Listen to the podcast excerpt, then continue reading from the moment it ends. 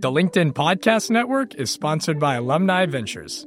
Invest with confidence. Discover the power of venture investing with Alumni Ventures, America's largest venture firm for individual investors. Learn more at av.vc.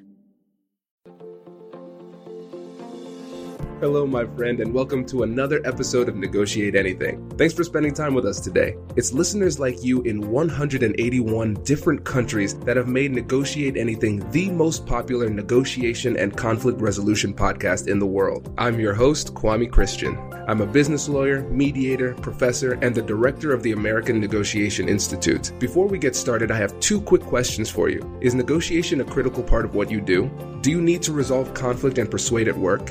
If you answered yes to both of those questions, visit our website to learn more about our negotiation workshops. We've traveled the country working with professionals just like you, and we'd love to have the opportunity to work with you too. Check out the link in the description to learn more. Hey everyone, as promised, here is part one of the virtual town hall that we did on the topic of how to have difficult conversations about race. A lot of people have been asking for this for weeks and they have been waiting patiently uh, for it. So sorry for the delay, but we're excited to get this to you. Now, here in part one, this is the prepared portion.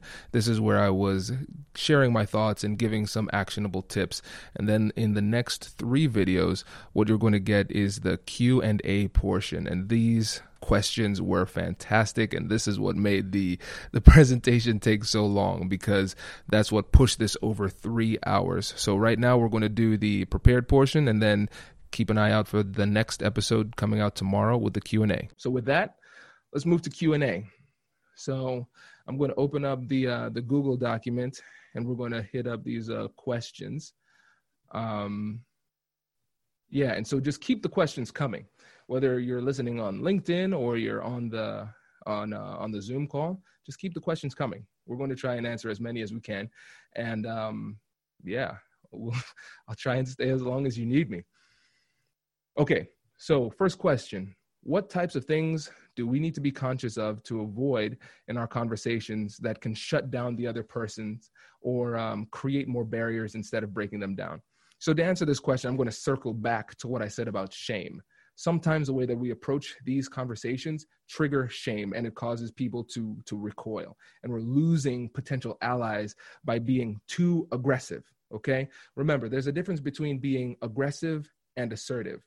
When you're being aggressive you're trying to work against someone but when you're being assertive you're working in favor of something right? So here we have this cause that we're trying to advocate for so in this case, in order for us to be assertive, we just continue to apply that persistent positive pressure, like like I discussed earlier. But we do it in a way that that avoids unnecessary offense. And the key word that we want to avoid here is shame. If we start to trigger shame, people aren't going to engage. Okay. Next question How should we start the conversations um, with those outside of our friends and family? And should we? Engage in those conversations outside of our, friends and family. And so, with friends and family, I'm going to include colleagues at work um, within our friend within our friend group. And some of you might be saying, "Kwame, they're not my friends." It's like, okay, okay, I know sometimes the people that we work with aren't our friends, but they're close to us. But here's what I want you to do: again, focus on your impact focus on your impact. If we're trying to persuade strangers in this, we're going to have a lot of difficulty because these questions are deeply emotional deeply emotional. And so it it's going to be more effective for us to have conversations with people with whom we already have a little bit of underlying rapport. And so before we start evangelizing to to people who we're not connected to let's try to minimize let's try to focus on the people where we do have a stronger connection because it increases our likelihood of success because we already have that frame that foundation which is going to be powerful when it comes to these conversations. And then if you feel as though you've done enough then you can start to focus outside. But again i think it's more important to focus on uh, the the manageable things that we can do. Okay next question. I'm honestly afraid of saying anything as a white privileged male. I feel like if i do say something others will perceive it in a way that's in that's a direct opposition because they already have it in their mindset that i have no say on the topic. For example you haven't experienced or lived lived it so you have no say which then leads me to back leads me back to my first sentence on why i chose to say nothing so my question would be what are things i can do to help explain my opinions or questions to people who don't want to hear it So, first thing I would do is challenge the assumption. Do people not want to hear it? That's the first thing. Um, second thing is I would try to focus on um, almost triaging pain here and triaging discomfort. Okay, so I'll be vulnerable here. I'll share my mistakes in that I've that I've made. Um, so I remember when um, Whitney was going through uh, the pregnancy with Kai, and sometimes I was a little bit frustrated because, of course, when Whitney's a doctor, so she she was in residency while she was pregnant. That's really hard to do pregnancy is hard enough, but she was already going through residency. And so when she came home, she was really tired. And so I remember she would ask, Hey, are you okay? You seem upset. And I said, Well, you know, uh, I'm just disappointed that we're not able to spend more time together because you're, you're very sleepy. Um, and I mentioned that more than one time.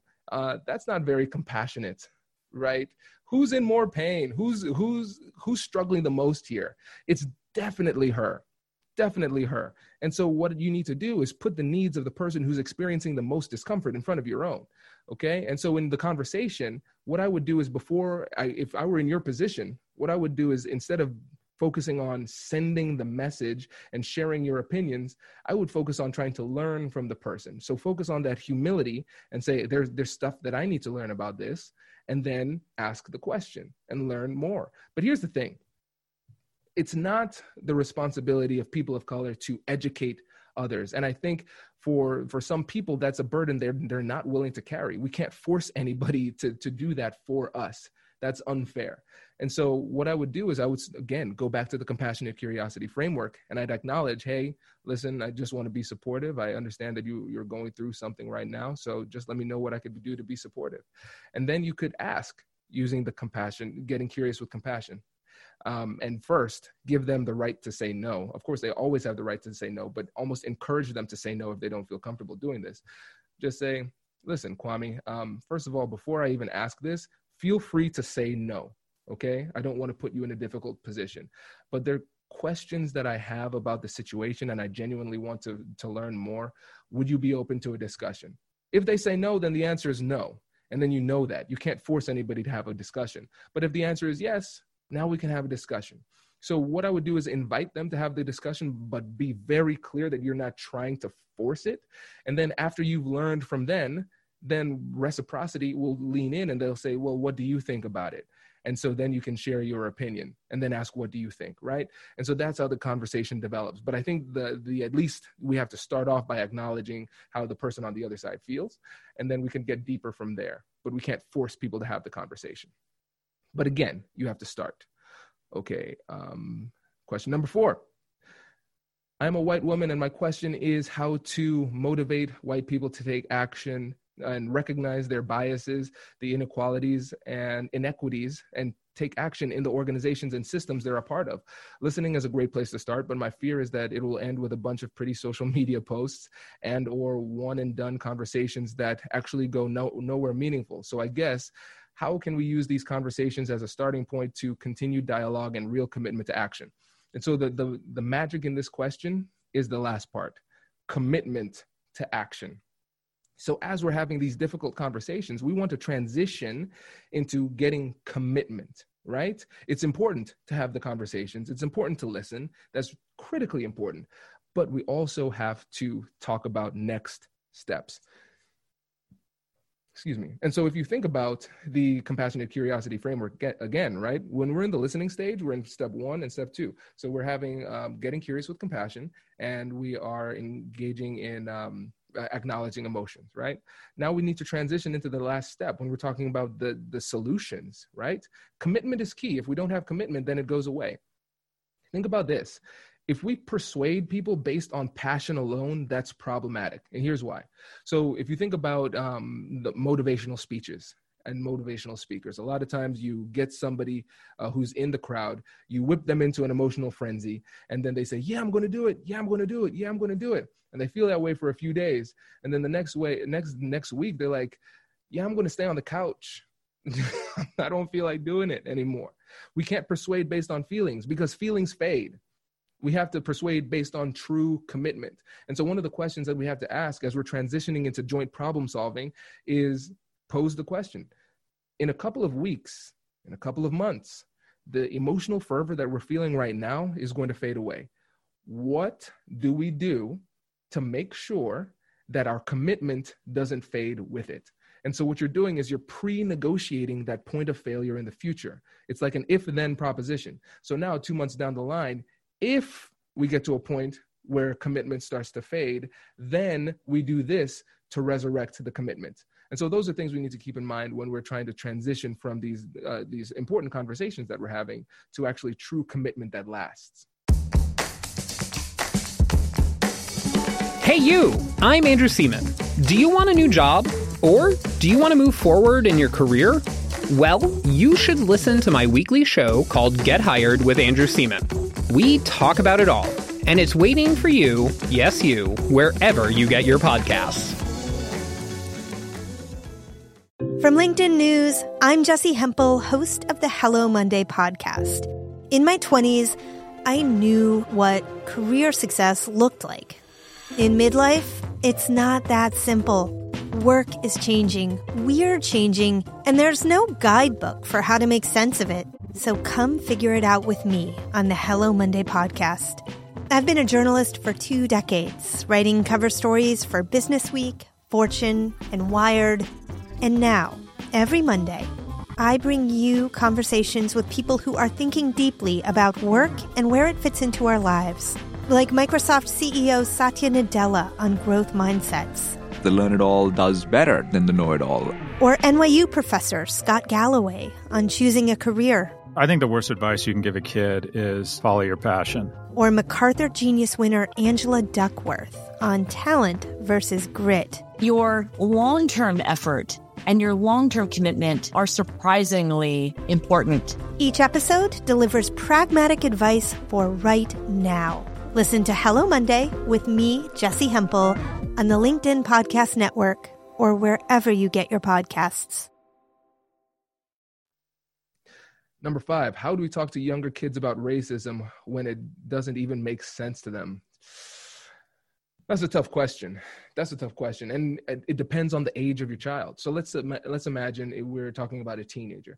I think it's important for a teenager to get a better understanding of the world and help them to recognize just what it is that they can do and under, get a better understanding of society, both for its good and for its bad.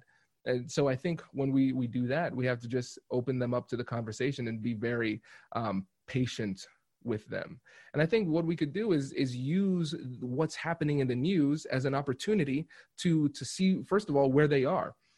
We cannot just assume that we know where our children stand on these issues simply because they're our children. We have to recognize that psychologically as children get older, it is a psychological necessity for them to start to pull away from their parents. And as they start to get older, they're going to get more input from school and their peers than they are from you. And so you're going to assume that you know where your children, like what your children are doing and thinking, but you don't. Let's take a second. Let's take a second and go back to our childhood. Did our parents always know what we thought about issues? Right? Sometimes we intentionally hid it from our parents. And so I would invite them to the conversation and just say, hey, what do you think about this issue? What problems do you see? What do you think we should do differently? Again, what are we doing? It's the compassionate curiosity framework. Oh, it seems like this really bothers you. Hey, tell me how you feel about this. Tell me what you think about it. And so, where we think they might be going the wrong direction, we can ask a set of questions and bring them back. And if we think they're on, on, on the right track, then we can encourage it and give them the positive reinforcement they need to continue to be committed to making the change that we want to see. And so, again, it's an example of how this framework is just so flexible. We can use it in any situation. And I think if you have the guide, again, it'll help you with these difficult conversations because sometimes we just don't know what to do or say. You want to try to pre think it so you're prepared. Um, what if we've had a negative interaction already with someone, a family member, and now with this learning and our gifts, we want to try to start again in a more productive way? How do we go about doing it? So for me as a negotiator and as a mediator, I like to state the obvious. I like to state the obvious, whether it's in my favor or not. If I know that both of us know it, then let's go ahead and get it on the table, or else we're going to just pre- be pretending that everything is okay when it's not. And so let's say it's a situation where they shut you down and it didn't go well and all these all these type of things. So you could say, listen, hey, last time we had a conversation, it did not go well. I think both of us can agree that it didn't go well, and it seems like I said some things that uh, that um, rubbed you the wrong way. Uh, would you be interested at some point? You don't need to force them to do it now, but I think if you push it into the future, like a day or something like that, give them some time to think about it. They're more likely to agree. You think? Would you be open to having another conversation? Because this time, I want to learn from you. So again, acknowledging the awkwardness. Awkwardness is like an emotion too, right? So acknowledge that. Get curious with compassion. Would you be open to it? Okay. If not now, when do you think would be open? Because I think we're going to have a little bit of underlying friction in our relationship if we don't have this conversation. So I just want you to know my goal is to listen and hear from you and see how you think about it. And, and that's it. And so you want to take baby steps baby steps, right? So we don't need to, in this one conversation, try to change their entire mindset.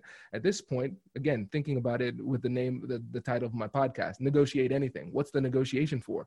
We're negotiating, we're negotiating to get them to be willing to engage in this dialogue. We're not trying to win the negotiation because that that hasn't even happened yet. Like the dialogue that we're trying to have hasn't even occurred yet. So we can't win it. What we're trying to do in this small conversation is just get them open to the idea of having the conversation and then we can try to be more persuasive in the actual conversation. Do you have recommendations for current thought leaders and advocates for social justice who we can follow and be learning from? Open to questions uh, for Kwame and to the group. For this one, I'll default to the group. So, what current thought leaders do you have when it comes to social justice that are moving things forward? I'll say um, my old employer, the Kirwan Institute at Ohio State, they have a lot of great resources, a lot of great guides, handbooks, reports, research. Check them out. Go to their website. Um, I think it's www.kirwan.org osu.edu. Catherine, if you could check me on that and put the link in, into the comments, that'd be helpful.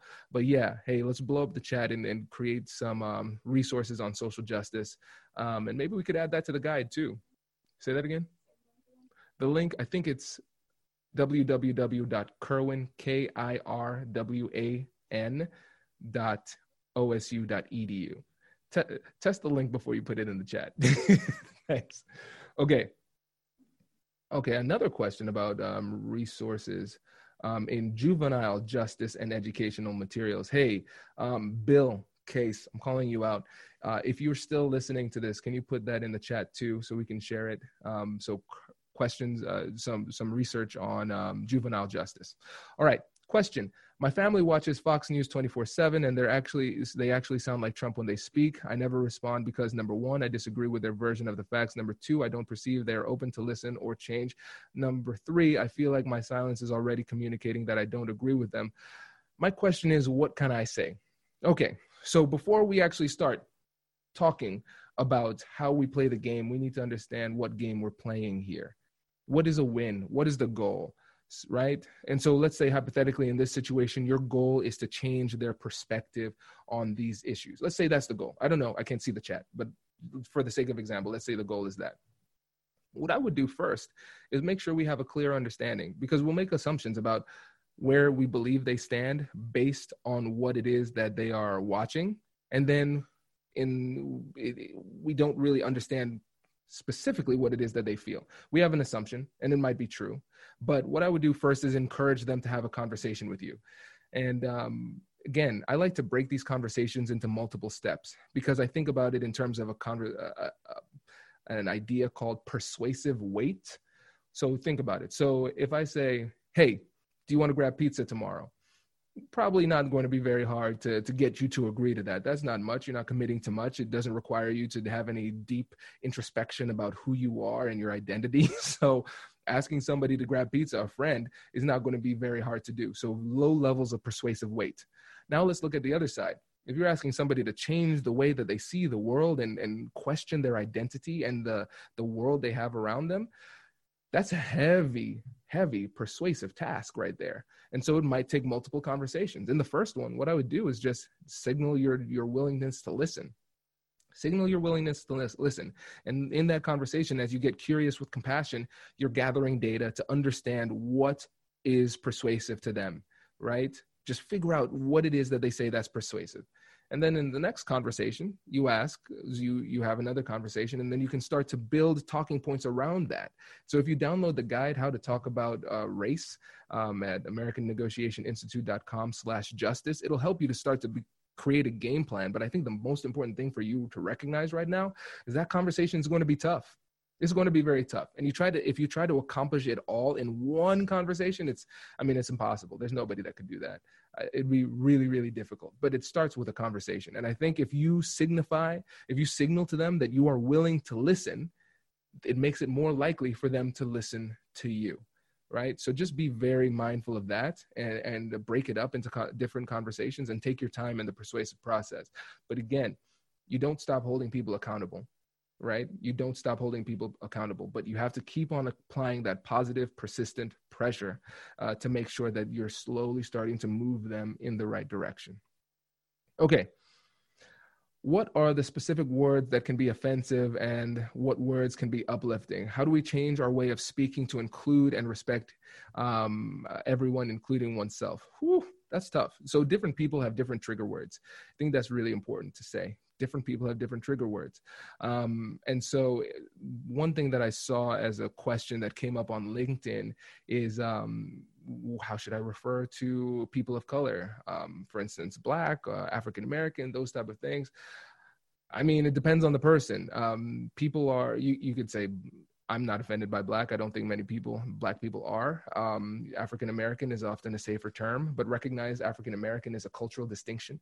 Uh, I don't identify as an African American. I'm a Caribbean American. I grew up um, in a Caribbean household. I grew up in, uh, my parents are immigrants, and I grew up in small town Ohio. So my first um, interactions with African Americans consistently that occurred in in undergrad when I was already an, an adult and so it's so i can under i can relate but we're not culturally exactly the same even though my accent has faded that i had in my youth just because of constant code switching.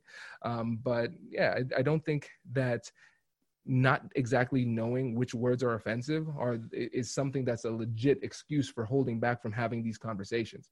You still have to engage and maybe that's something that a conversation that you have with with people but usually i mean if you just focus on using the the cultural or the racial distinction that is most prevalent um, and uh, least controversial you'll be fine.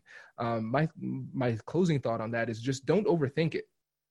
Don't overthink it because a lot of times what what we do is we over intellectualize these this this process and the the the situation so we can protect ourselves from actually engaging well, I'm not going to talk about this until I am abundantly clear on how to say these exact words. No, what you're doing is you're protecting yourself. That's your fear protecting you from having the difficult conversation. So don't let that be the thing that holds you back. On impact, what are your thoughts on performative allyship? We're having some complex words here. how, how do you address this in yourself and others? So let me make an assumption here. When we talk about performative allyship, what it seems as though you're saying here is that the person who is trying to, uh, the person is essentially just trying to get woke points. They're trying to score points. They're virtue signaling to the to the world, "Hey, I'm a good person. This is why I'm doing it. I'm just covering my butt." Right? Um, I think when it comes to yourself, the cool thing about the compassion and curiosity framework is that it can fl- be flipped internally too. So it's a very versatile thing. So it's a tool that you can use for introspection and um, emotional intelligence. So what we're doing in this situation is we're asking ourselves that question: How do I feel about this situation? Let's acknowledge that. What? Where do I currently stand? Um, then we ask questions. Hey, why do I feel this way? What led me to do this? What am I trying to do? You might find through that process that the reason you did that was because you wanted to let other people know that you're on the team without actually having to commit to doing something. So I think the self awareness aspect of this is going to be important for you. And then when it comes to performative allyship in others, what I would suggest that you do is you open, you start the conversation using the compassion curiosity framework. Hey, Steve, thank you so much for that post. I appreciate it. And you're saying this personally just you know maybe in in uh, like a private message or you call them or you have a conversation and then you say acknowledge the emotion. Hey i appreciate it. It sounds like you're really passionate about that and means a lot to me. So given your position what do you think you could do to actually um, affect change in your in your bubble right? Then you start to have a conversation about that and then you transition to joint problem solving. Okay that could work. Okay what else could you do? Great. Okay great. So does it sound like this is something that you can actually commit to doing? Will you do this? Okay. How can I help to hold you accountable in this situation? Because you are an ally and I appreciate that. And so, how can I be an ally in your allyship and, and make sure that you follow through? And so that's how you get people from that performative side to actually going doing true commitment. Remember, commitment is key. We want people to actually commit to doing something. All right. So great question there. Hey, I hope you're enjoying this episode. I just wanted to take a quick moment to let you know that in addition to our usual negotiation and conflict resolution focused trainings that we do for corporations, we also have added content focused on how to have difficult conversations about race. And so, what we're doing is we're blending my background in civil rights along with my background in negotiation and conflict resolution to create a one of a kind training that is customized for your organization that helps you get through these difficult conversations. If you're interested, make sure to check out the link in the description to learn more. And now, back to the episode. How do you promote accountability without promoting shame? What are some tactics? And I think tone is going to be a big one. Tone is going to be big. So if you're actually having a conversation with somebody on this issue, I would strongly suggest picking up the phone and talking to them or talking in person. Talking in person is hard to do today right? So call call people. Because the thing is when you are sending messages that are text based it's easy to read tone into that and read tone improperly. And so the person might interpret what you're saying as a threat even though your tone was something that was compassionate right? So the more difficult the conversation the more personal the conversation needs to be so to eliminate the, the likelihood or at least decrease the likelihood of misunderstanding. And so that's what i would suggest doing calling somebody in. Another thing is i see uh, this on social media a lot people try to persuade in the comments. Uh, really tough to do that because what happens is the person becomes more entrenched in their position. I don't want to concede publicly. I mean think about it. When you go in when you go into the chat section of a, an article a youtube video or somebody's post that might have been controversial how many times have you seen somebody say, Hey, man, you know what? You're right. I publicly announced that I have changed my position on this platform for everybody to see. Never. Never. It would take an incredible amount of, of uh, humility. And I would, I would hazard to guess that most likely, even if the person sees through the course of the interaction, ooh, man, I might be wrong.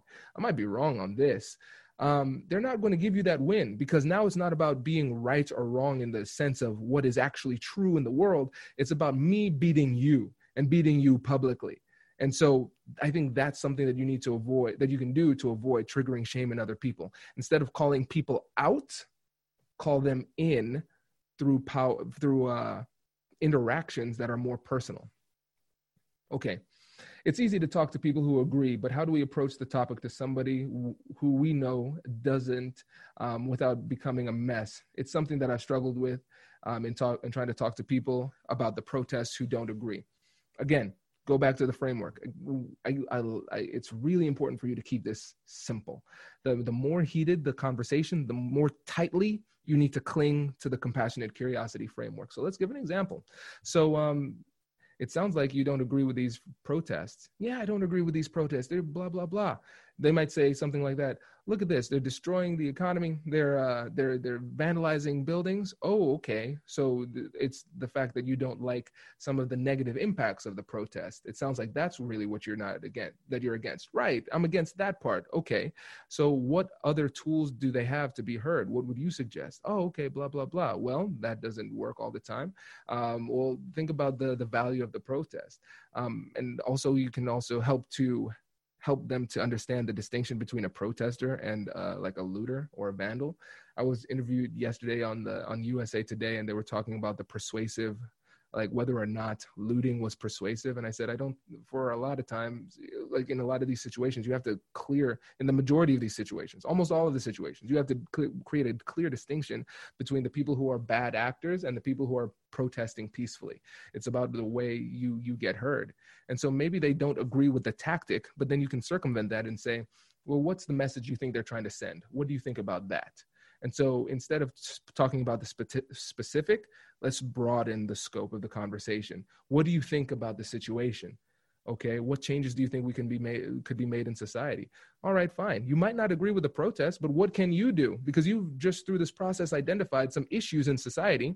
So what would you suggest? You don't need to protest if you don't want to protest. Well, how about you talk about what you can do, right? So remember, sometimes we get too focused on like these very, very specific things. One of the things that we can do is broaden the scope. And if you broaden the scope wide enough, you can find an area of agreement. So, I mean, for me as a lawyer, even when I'm negotiating with opposing counsel, um, we clearly don't agree on, on a lot of these things. Our clients might hate each other. We don't agree on the facts or anything like that. But what we can agree on is, hey, we're both attorneys, and our our um, our allegiance is to the of course our clients but also to the, the the system of justice to the legal profession. And our goal is to try to be efficient. And right now the way that our clients are fighting it's not very efficient. So what can you and me what can we do together as attorneys to try and reach uh, uh, an acceptable agreement without having to clog up the court system, right? Let's settle, try to find a way to settle this. And so that's a way that you can find a point of agreement and build from there. Because if you focus on the on a narrow specific issue, you might struggle. But if you expand your scope of focus and talk about more broader issues, then you can find a point of agreement and then lead them to some kind of change on that. Okay. On the effort slash impact grid, is it better to focus on people who are open to conversation? Yes, um, simply put, yes. And so I think the thing we have to think about is think about politics. Think about politics. We have about 40% of the population that's Democrat, that'll never change. We have 40% of the population that's Republican, that'll never change, more or less. I don't know the stats specifically. Um, but there is a center group of 20% that can be changed, that's open to dialogue. I would say focus your efforts there right? But don't get caught up in, in uh, throwing red meat to people who already agree with you. It makes you feel good. It makes you feel validated. That's where we feel comfortable. Um, and I think that's what one of the biggest issues with social media. It ha- allows us to self segregate. So we're just caught in the echo chamber of people who already agree with us. And so what we want to do is find those people who are on the fence and see if we can recruit them to be allies in this. And then, of course, get them to commit to actually doing something but again you have to it's all it's like economies of scale. Um, at some point you're going to reach a point of diminishing returns and you have to to say okay i've tried my best here. What else can i do to be effective? What other conversations might be more effective for me and uh, bear more fruit than this one? What are some ways to address the i don't see color dismissal of racial inequality? Okay so here's the thing because that's frustrating for me too um, because for people of color color is a significant part of our identity. Every day, we're reminded in subtle ways about the fact that we are the other in society. Subtle ways. So, for instance, um, Catherine, my chief oper- oper- operating officer, um, she's a white woman, and so she was getting the the pictures for the PowerPoint presentation, and it was just today that she realized it is so hard to get diverse diverse pictures for this presentation. It's incredibly hard. Every everybody's white, right? Think about this. Okay, so if you get a band-aid, what color is the band-aid? The band-aid's flesh colored. Whose flesh? It's so hard. It, little things like that, right? And so um, uh, we are constantly aware of the fact that we are the other in society. Now, for the people who say I don't see color, I like to give people the benefit of the doubt because where does that come from? Where is that? I am going to go ahead and assume for my sake so i can actually engage in this in a, in a more productive way. I'm going to assume that the reason that they said that is because they're saying listen other people might have a problem with your your race or ethnicity but i don't right? And so instead of saying i uh, you know i see you as an individual and this is part of your identity they say listen nope it's not a, it's not a problem for me. So the intentions are good. Um, but then i think it's an opportunity for education compassion and curiosity framework.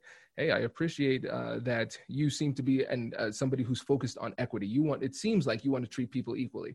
That's right. Yeah i think it's so ridiculous that color is such an important thing uh, in this society and it's being used to pull people apart. I think that's ridiculous. That's why i say i don't see color. It's not a problem for me so i want you to know that i accept you. Okay that's great. Well thank you. I appreciate that. And so for me as somebody who's a person of color um, how else could I see that? Because for me, seeing color isn't a problem. I, I like the fact that I am a black person because there's a rich history around that. You, as a white person, you are you're proud of your heritage too, right? Of course, I know there are people going to who are going to say, well, you know, there are things. Okay, I get that, but right, we, we want people to be proud of their family and their heritage, right? It's part of who you are. It's part of your unique story. Instead of saying, hey, I don't see it. Let's say I see it and I appreciate it, but I recognize that it shouldn't be something that I pull that pulls people apart. And so I think that's a way that you can kind of break down the colorblind ideology. But I think when it comes to actually having the conversation, it'll help you to be more effective if you give them the benefit of the doubt. Because usually those people who say I don't see race, usually, usually it comes from a good place. And it's easier to persuade if you just educate through asking questions and pull them your direction. And again, asking questions is tough to do off the fly. So I suggest getting that guide, How to Have Difficult Con- Conversations About Race, so you can actually think through it. Because again, it, you're going to be much better if you're prepared. Um, okay. Is there a way I can let my friends know that my goal is to be an ally without offending them or coming off as a white savior? And, excuse me, and how can I make sure that they know I'm being open to being challenged if my impact was negative or painful, even if my intent was not? Oh, fantastic question. Again, first of all, it shows that you're you're aware of these issues, and just the fact that you're aware is going to be is going to make it less likely for you to be one of those people who get caught in this. And so, what I would do is again be honest. Listen, just say, I'm a person who wants to help and wants to be an ally. I don't always know how to do that. And then invite them to correct you. Just say, if ever I do or say something that's offensive, let me know so I can I can be better in this. Right? That's that's it. Just be honest. Like what you said right there, say that. Again, don't overthink it. Don't overthink it. Don't use that as an, as an excuse not to engage because you can engage. But I think showing that vulnerability is going to be really powerful and bring you closer to your friends who are people of color. Okay. Many of the people I engage with in these conversations live and work in very all white environments, literally zero real or meaningful connection with others who are not like them. In the conversations, they constantly refer to the media wants us to, or the media is blowing this out of proportion. Some of them have confirmed and acknowledged their lack of exposure to people who are not like them. How do I get them to a place where they could engage with other cultures and ethnicities not like them? Or any other method establish uh, to establish empathy and understanding within them? That's a great question, and that's a tough one. That's a tough one because uh, it's um. Let me give this example. So, if you were to ask a fish, "Hey, how's the water?" the fish is going to respond if it could speak. How, what is water? Like it's so ubiquitous and such an integral part of their life that it's so around them that they don't even recognize it. And so when you think about the the structures that lead to this, uh, the the lack of justice and lack of equity in society, the structural racism, it's so around us and so uh, pervasive that people don't even recognize it because they're just say this is how the world has always been and so it's it's tough to get people to become more self-aware of it. And so again, there there are going to be things that people might say like this is the media blowing things out of proportion.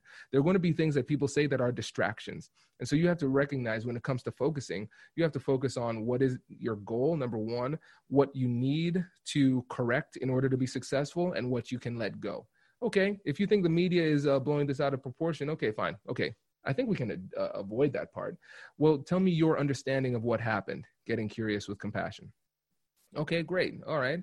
Um, were you aware of this situation? Okay, great. So, what do you think about that? Should this have happened or, or no? Okay, what are some things we could do to make sure this doesn't happen again? All right. So you would say then that there are issues within these institutions, right? That's all we're trying to say. Whether or not the media uh, is uh, covering it the right way, that's a completely different question. I'm not even going to engage with it because really what you're trying to do is in this question that you've pre- provided me with is you want to help your the people that are around you to recognize that there are structures that are created that lead to benefits for them and detriments uh, and injustice for other people that's it. You don't really care too much about their perspective on the media. That that's problematic. Let's save that for another day. The bigger fish to fry is getting them to understand that there, there are structures around us that are problematic. Okay. As one of the few people of color in my industry um, and my geography, I often find myself being called to speak for or explain issues of racism in a professional setting. I'm willing to do this, but as someone with light skin privilege, I don't want to speak for others who don't share my privilege or be the voice, the only voice that they listen to? Are there tactics to avoid being tokenized? What a question. And so, um, for people who are not familiar, so light skin privilege. Um, so, for instance, I would be categorized as a dark skinned black person, if you could not tell. My, my wife would be categorized as a light skinned black person. Um, Barack Obama would be categorized as a light skinned black person because he's mixed, right? And so, what we found is that the, the more Africanized somebody's features are, the more uh, pernicious the uh, the the barriers that they face are going to be. Several studies, especially more disturbing studies, in um, when it comes to uh, the court system and the, the judicial system, um, where people who are have darker complexions, um, larger nose, those type of things, those classic African features, are tend to get harsher sentences several studies have shown this. So that's what light skin privilege means if you're not familiar. Um, that's a tough one. That's a tough one. And I think for you, again, use the internal version of compassionate curiosity too. So, how do I feel about this situation? Okay, why do I feel this way? Do I want to have this position? Do I want to hold the mantle in this way? Do I, okay, if I accept the mantle, now I need to figure out how I go about the conversation. Once you master that internal negotiation and you figure out where you stand and what you ultimately want to do, then we can have the external negotiation. And if you want to make sure that you're not tokenized or you want to make sure that you're not put in a position where you're speaking for everyone, I would include that disclaimer. I would include that disclaimer and always before everything that you say. We as Black people are not a monolith. My experience is going to be very different from other people and so I, I, can tell i can speak in generalities and i can speak from my experience but i can't speak for everybody. And that's that's the way that i would include that disclaimer. But listen if you are in a situation where you're doing that um, but you don't feel comfortable like some days you don't feel like doing it. Some days you don't feel like doing it. You can set that boundary. Don't feel obligated to have the conversation if t- today i don't feel like it. Okay? Just let people know. Again using the framework and so this, instead of asking, getting curious with compassion, I would just acknowledge my own emotion and their emotion.